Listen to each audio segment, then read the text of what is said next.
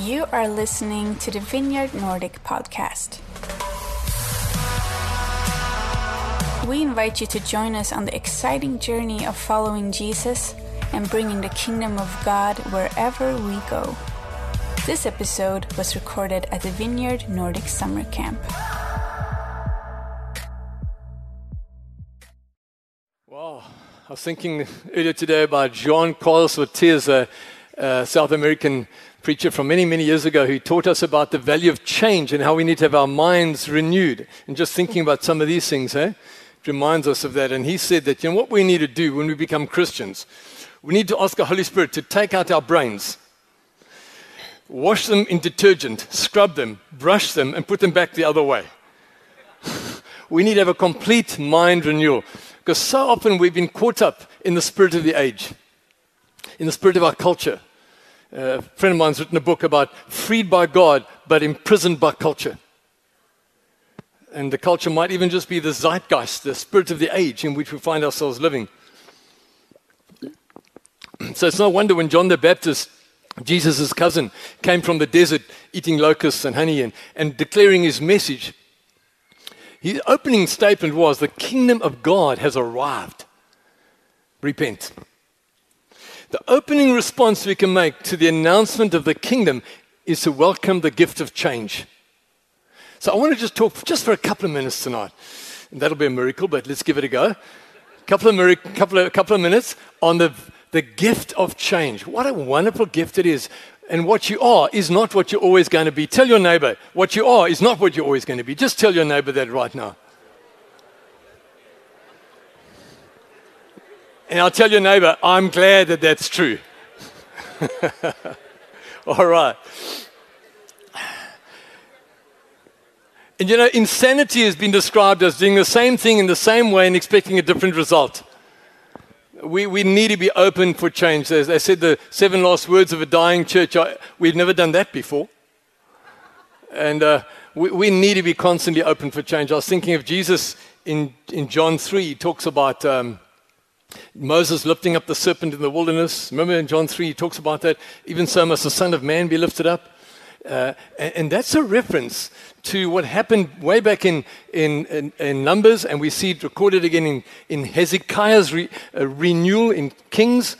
And uh, what happened when they were grumbling in the desert and uh, snakes were biting them and they were dying, and it was a horrible time? God gave them a, a, a way of escape. If they could look up at, at a symbol of hope, that God had arranged. They, that look of faith would heal them. Not the, the snake on the pole, but their look of faith. And uh, strange thing was in Hezekiah's reforms, many, many years later, I talk about one of the things he had to effect to bring reform was to, um, to cut down the Asherah pole and the, the, the symbols of the past that had held them back from being open to the presence of God. They began to worship that symbol more than what the symbol represented. And I think that's what we've been saying here. We need to be, the vineyard has invited us to be continuously open to fresh manna, to fresh revelation. We can't, we can't build our future merely on the past. We, we, the past taught us to be open to the Spirit. And God, God hasn't got laryngitis. He's still speaking today, and He's still showing us things, and He wants us to, to say yes to that.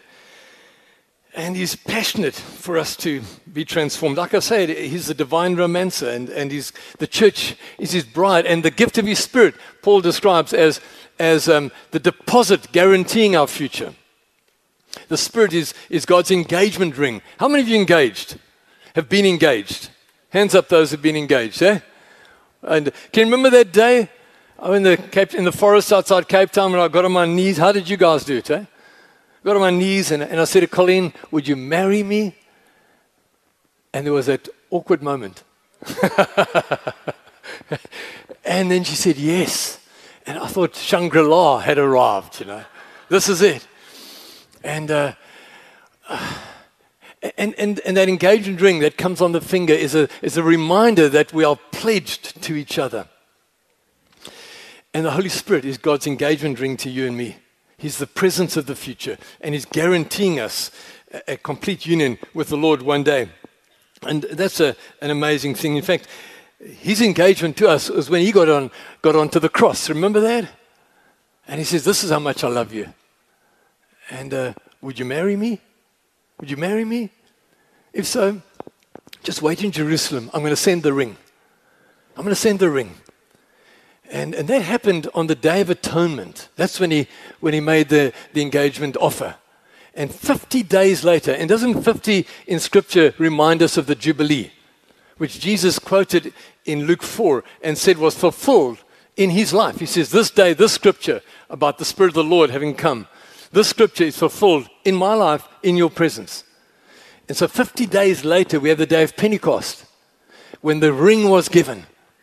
And we became convinced that we are the people who live the presence of the future. We have tasted the powers of the age to come. We don't have the fullness yet. We've, we've got an engagement going on. We don't have the full union yet. That's to come. That's to come. And God is passionate to see it come. When I was thinking about this today, I, I remembered an incident that uh, happened when Colleen and I were on a journey with our kids. We, we, we just had the two elder boys at that time, uh, and they were about uh, four and two, I think. They were close to that. And we're driving to Cape Town. This is about an eight hour drive. So we stopped on the last mountain pass just before you come into Cape Town, just to get out, stretch our legs, and take an enjoyment of the view. And as we, we got out the car, Colleen and I went and stood on the edge of the parking lot and just admired the view. Jason, our eldest, took his little brother Luke by the hand and, and was holding him, taking him for a walk. And a baboon, there's a lot of baboons around They jumped out and grabbed Luke. And I just heard Jason screaming, Daddy, Daddy, the baboons have got Luke. So I turned around, I saw this baboon had, had Luke, our second son, in his arms and was going down the mountain to whatever. He was going to be raised as a baboon or eaten for dinner. I wasn't sure. But something in this father's heart erupted that day. And somewhere in the mountains outside Cape Town, the baboons are still talking about it. Because I terrified the baboon with such a chase that he dropped the child and scattered him and all his buddies. I think God is mounting a rescue. And He's saying today, let the baboons let you go. You don't have to be captive to all that has kept, held you up to now. I set you free. And uh, I have a better destiny for you than baboon life. yeah. I think it does speak to us of, about the, the, the, the way we lead. I think God wants us to rediscover how to lead like fathers, not like kings. And that's not just in our churches, but in every place where we exercise leadership, whether in our homes, in our, in our businesses, uh, in society, in government, to carry the heart of, of fathering far more than kingship. You know, a father delights in the success of his sons. And, and he, he, he wants the sons to take hold of all that he has um, and all that he carries and go beyond him in it. Whereas a king is threatened if his subjects become too successful. And there are many other analogies in that, and I know they're going to, those who want to can get the notes that we would have shared on a fuller message about healthy leadership. But this is the one aspect of healthy leadership I want to emphasize tonight. We've got to redefine how we lead. And I am so grateful, John and Ellie, for the, the father heart that you guys carry, father, mother heart. When I say father, I mean it generically, father, mother. The heart that you carry. You guys are shepherds of shepherds. And it is an absolute blessing to Colleen and I to be to be partnered with you under your care. And you have cared for us even this, these last two weeks with Caleb and his family in the States. And you guys set that all up. You've helped. And we, we honor you, hey? Let's give them a hand. These guys are amazing. Bless you guys, eh? Absolutely amazing. And that's why the last statements in the Old Testament said this will be, prophetically, this is what the Old Testament said in Malachi, this will be the impact of the, the inbreak of the new covenant. That he will restore the hearts of the fathers to the sons and the sons to the fathers. It's a restoration of relational leadership. Amen. Relational leadership. Uh, so there's a, there's a man in the Bible who was Jesus' great, great, great grandfather by name of David. And uh, he received a prophecy that he would be the forerunner of the Messiah. And it wasn't just an idle prophecy, it was a prophecy shaped by some values that God saw in David's life.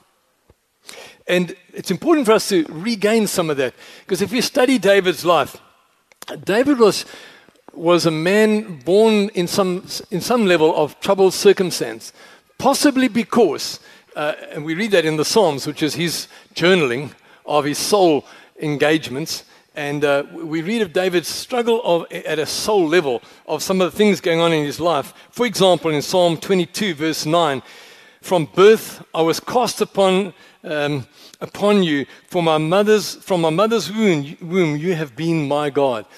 From the very beginning. And in Psalm 71, verse 6, he says a similar thing.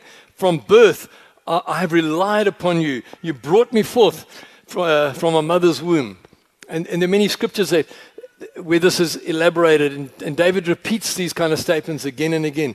Do you remember the time when Saul had failed as king irrevocably? There was no way that th- this could be fixed. And Samuel was, was so incensed about this, he asked God, So who should be the replacement for Saul? And God led him to Jesse, this farmer in Israel who had seven Hulk sons, like Nordic men, always bigger.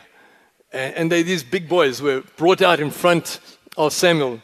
And, uh, and, and he looked at them and said, It's not one of these, because God doesn't look at the outward appearance. Sorry, Nordic men. He looks at the heart. He's looking at the heart. Is, isn't there anyone else? And then Jesse remembered, yeah, we have. We've got the runt of the litter. We've got David. He's on the back of the farm looking after the sheep. We, we normally hide him away. And why was that? Why was David left out of the initial selection? Well, possibly because if you open the scripture to these, these references, you'll see that David had two sisters whose names were Zeruiah and Abigail. But the scripture speaks of them having a father whose name was Nahash. The only way they could have been David's, uh, David's sisters was that they came from, from the same mother. Like Fleming and I are brothers from different mothers.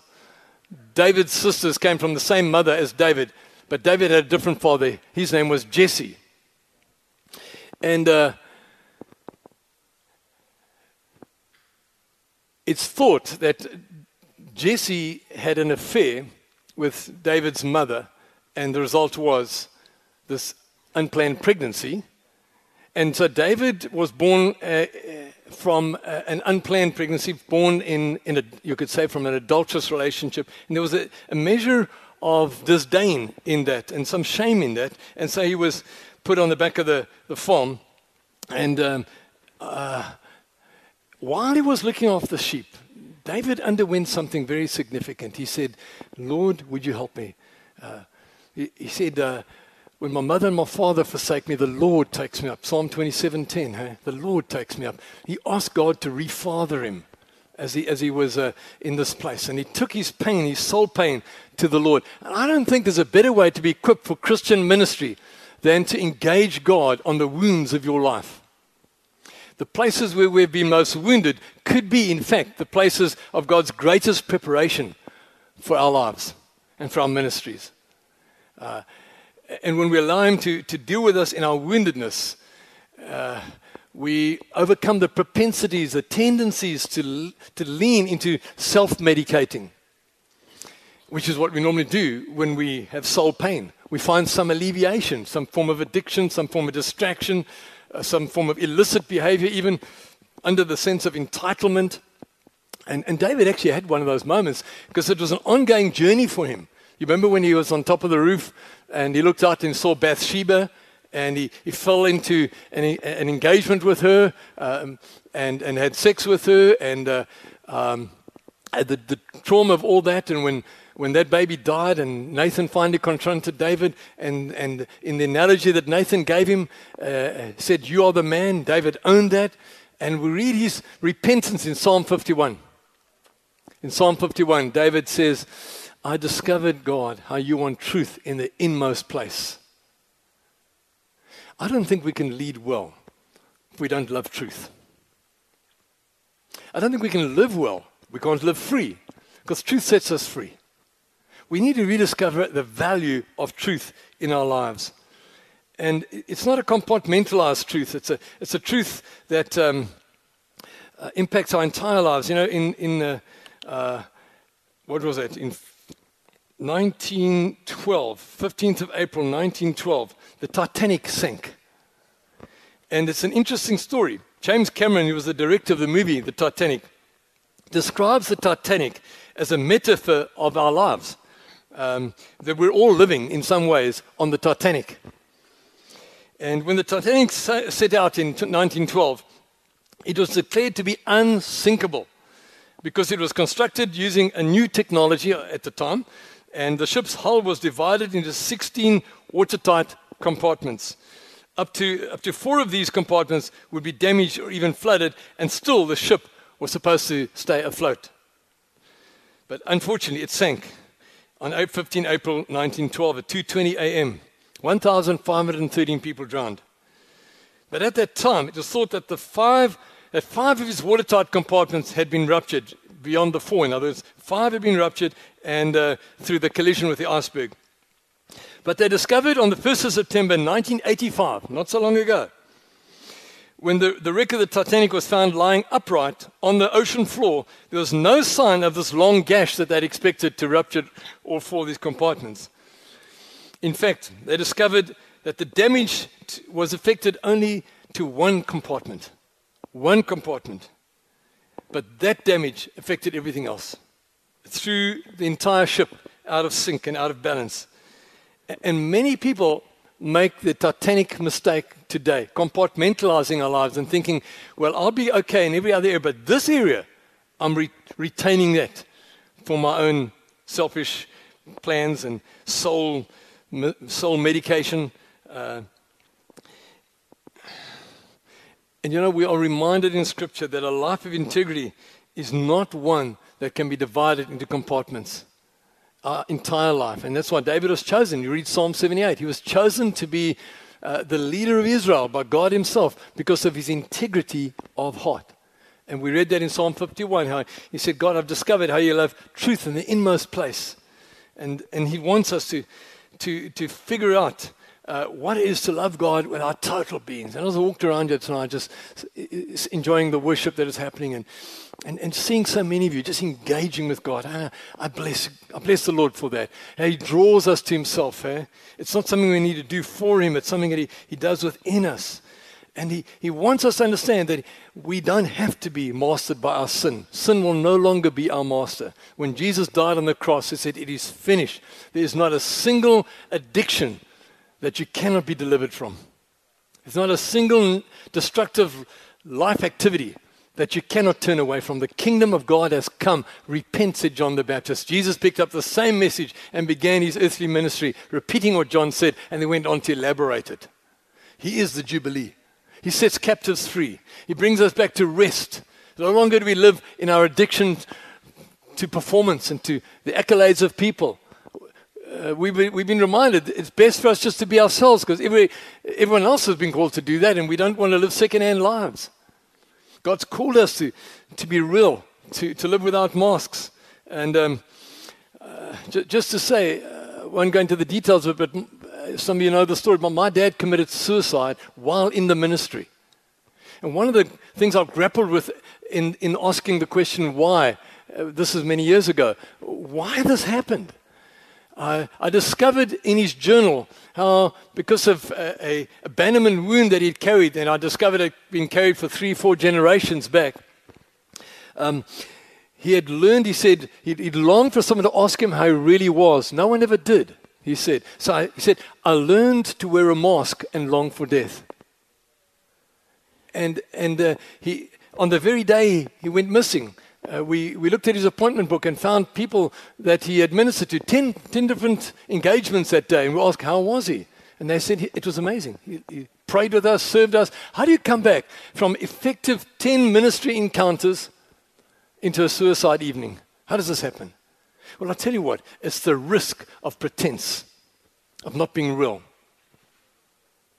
And when, when I kicked the window of that car in to reach him that day, I remember the sense that God was saying, This is what you need to do in life, in ministry, in leading church.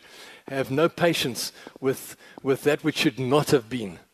Be outspoken about the things that keep people captive. break the window. He was locked in the back seat of a car.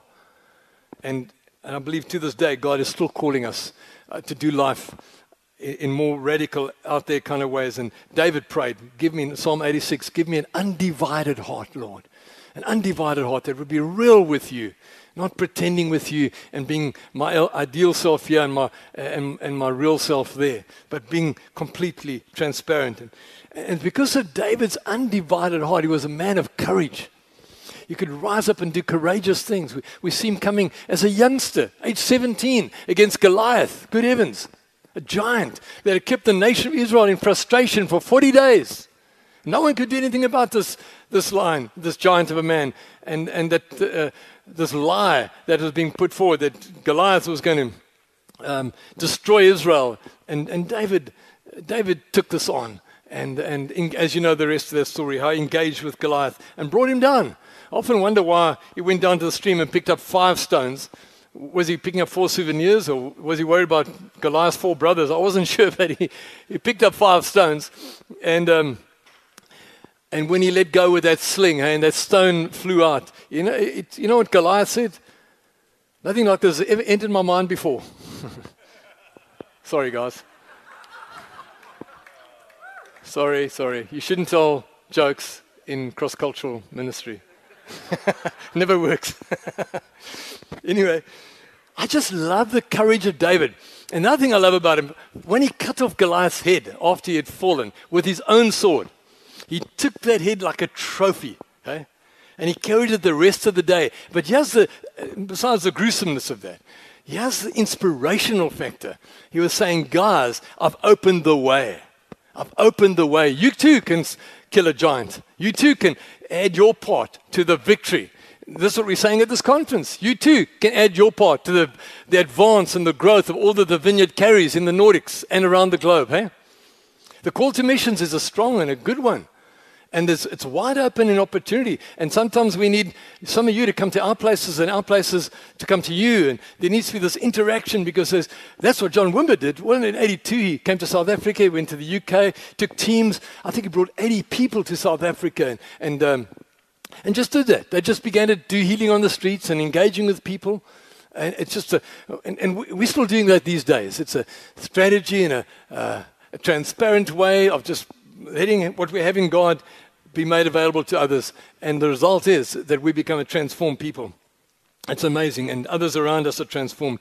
Do you know, as I, I thought about that, um, I remembered also some years later, uh, I've been going through a challenging time. I had some tensions and strains in, in, in, the church at the time, in some leadership circles, and I was working with this. And God said to me, I'm going to lift off your life an orphan spirit. He spoke very strongly and prophetically to me, I'm going to set you free from an orphan spirit. And the very next day, I was in Tennessee and uh, I was having a meal with some friends, and the Lord said to me, Just come and walk with me alone by the river. Uh, so I, I, got down to, to, to, the river, and the Tennessee River is a big, big river.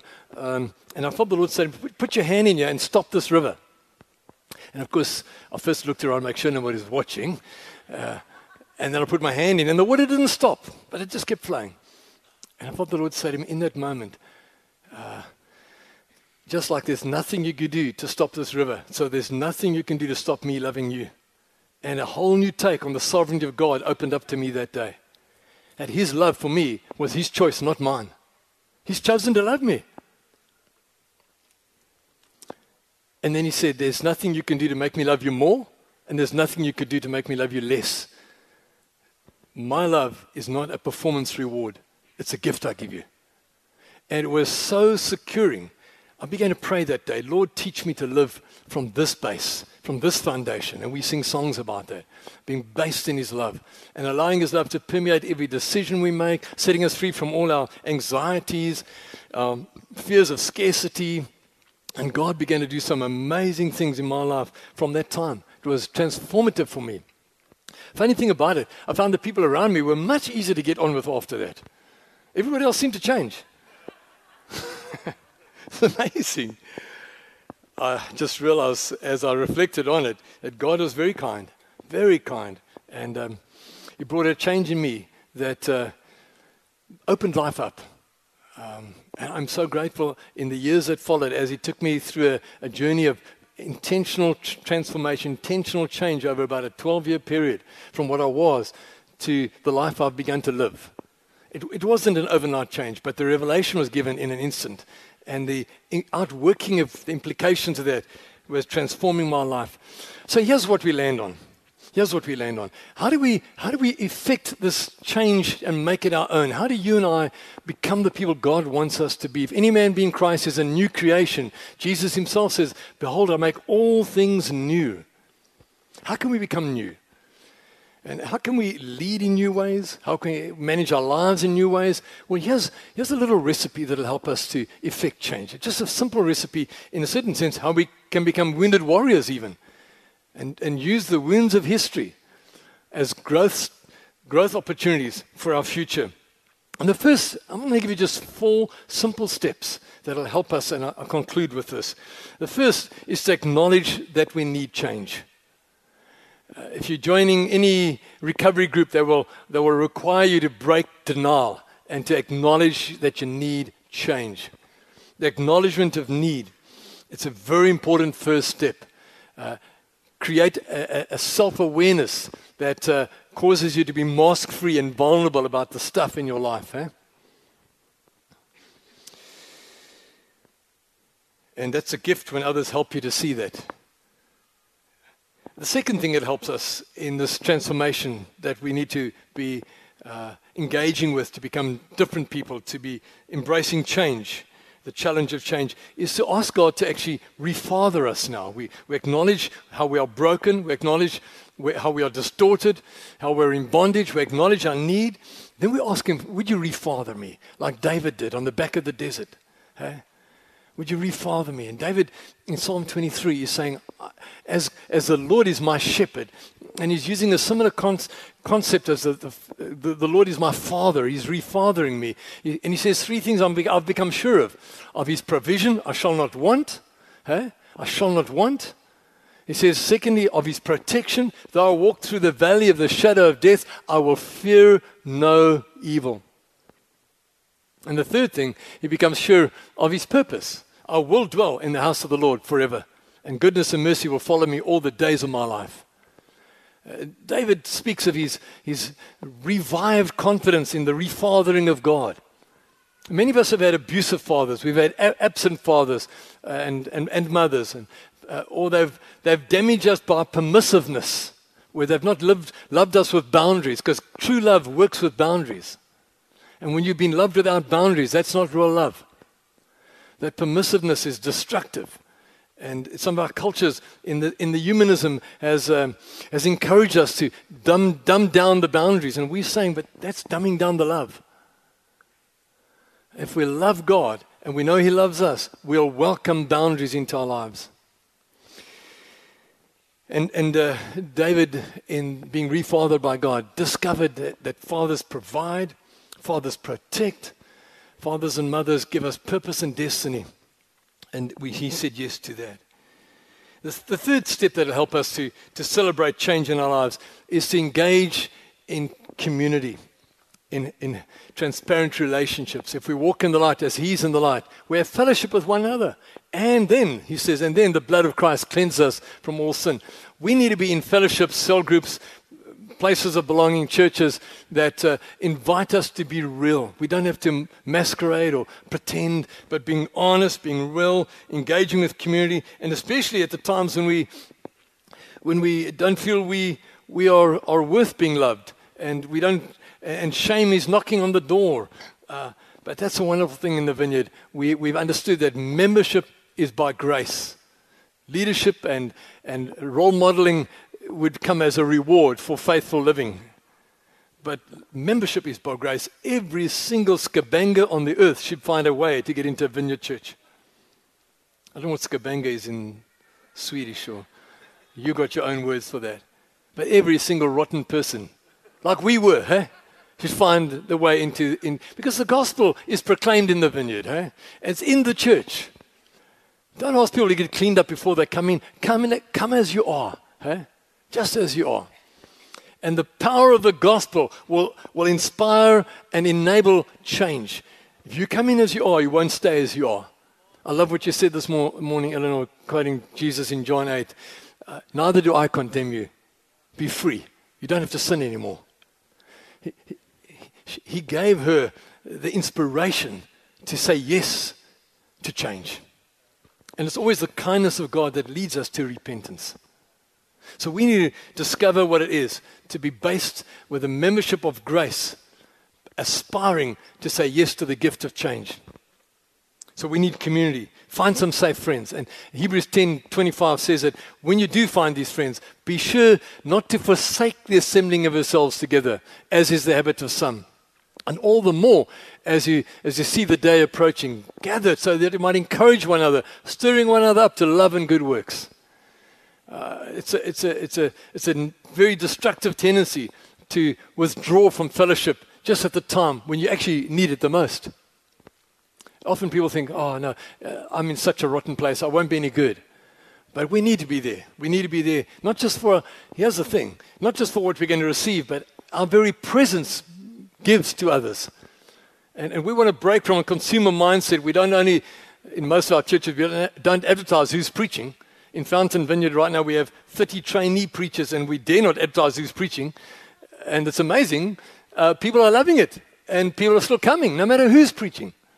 Uh, all kinds of people are being trained and released to, to take a risk and explore expanding God's word. And uh, we, we found out that uh, we, we gather not mere as merely as consumers to receive, but we come to, for each other. And we'll, we'll see that in the vineyard again and again as we all are able to, to offer f- encouragement, uh, prophetic words, prayer, support, love, care one to another. So we need community. Hey? We need community because community is the oven in which change can be incubated. Hey? This is where it happens. And the, the fourth and last step I want to suggest to you that would help us with, with change is say yes to the call for heroism. Engage with a heroic lifestyle. Say yes to stepping out of the boat and walking on the water, to the challenges God gives you to apply new, new directions, new emphases, uh, new behavior in your life. Step out and do it. Uh, become a hero. In, in Daniel 11, Daniel sa- says that the people who know their God will be strong and do exploits. There's just something about knowing the love of God that secures us. I remember when, when Colleen and I got married back in 1978, and as we drove across this desert area of South Africa, she's a farm girl, she's a daughter of a sheep farmer, and we drove from this sheep farming town uh, on our honeymoon. My overwhelming my overwhelming thought, besides thinking about my brother, who was my best man, who'd rigged the car that the hooter could not go off. So I drove for two and a half hours with this hooter just blaring, besides having some thoughts about my brother. but much more than that, the overwhelming sense of gratitude for a decision settled until death us do part. Okay? The permanence of a love based relationship. And, and God wants us to have that same security. He wants us to have the same security. When we, when we said yes to His love, He frees us to become heroic in the way we live, the way we take on life. And, and it's been a wonderful thing. The adventure uh, with Colleen uh, in, in, our, in our marriage. I remember uh, we were in Methodism in those early years and, and going just a few weeks into our marriage to, to lead a, a large youth camp or something. And uh, there, hadn't, there was no place for us to sleep except under a tree. so we rolled out our sleeping bags under a tree. And this woman heroically, heroically stayed married to me under the tree. But you see, love binds you together. And even if it's not a roof over your heads, but you're together and it's until death you do part. And by the way, murder is ruled out. We're talking about natural death. So we're talking about staying together for, the, for better or for worse and making it work. And sometimes you've got to work at it. Eh? How many of you have ever had to work at your marriages? Eh? Hands up. Show me your hands. How many found that there's been some challenge in it? Eh? Here we go. And it requires heroic love. Heroic love. So, last scripture I want to give you in 3 John, verse 2. John prays for his friend Gaius or Gavin. Dear friend, I pray that you may enjoy good health and that all may go well with you, even as your soul is getting along well. You know, God wants us to prosper um, and to prosper from the inside out. And as our soul does well, as we, as we say yes to healthy values and healthy relationships, our souls are secured and can live from rest without that drivenness of, of, of the addiction to performance and the fear of man. When we set free from that, uh, and it's been wonderful if I observe in the vineyard how many people God has used that were broken specimens of humanity over the years. God has used us, Belukas, God has used us. Uh, and somehow, he, he, hasn't just used, He's used us in spite of our skills. He's used us because of our soul restoration. For myself, I know that the things He's done in my soul have been far more valuable in equipping me for ministry than the academic side. And when we say yes to a soul change, we become wounded healers for others because we start to comfort others with the comfort with which we have been comforted. And the, trans, the, the effect of that as it translates into our, every area of our lives becomes a miracle. And I believe tonight God wants to do some significant miracles. And Martin Luther King says to us in this context the ultimate measure of a person is not where they stand in moments of convenience but where they stand in moments of challenge, moments of great crisis and of controversy. I'm not inviting you. I'm not inviting you just to walk in the park. Because the walk may well be the Calvary walk. Because if anyone would come after Jesus, he says you'll have to take up a cross. And the, the purpose of a cross is that you might die. So when he invites you into his kingdom, he invites you to die, to die to self and to say yes to a love that is transformed and a life that is transformed because you've discovered His love for you. It's a transforming situation. So it's a gift of change that comes on the back of the gospel for us tonight. Amen. You have been listening to the Vineyard Nordic podcast. For more information, please visit the Vineyard Nordic's website, vineyardnordic.org.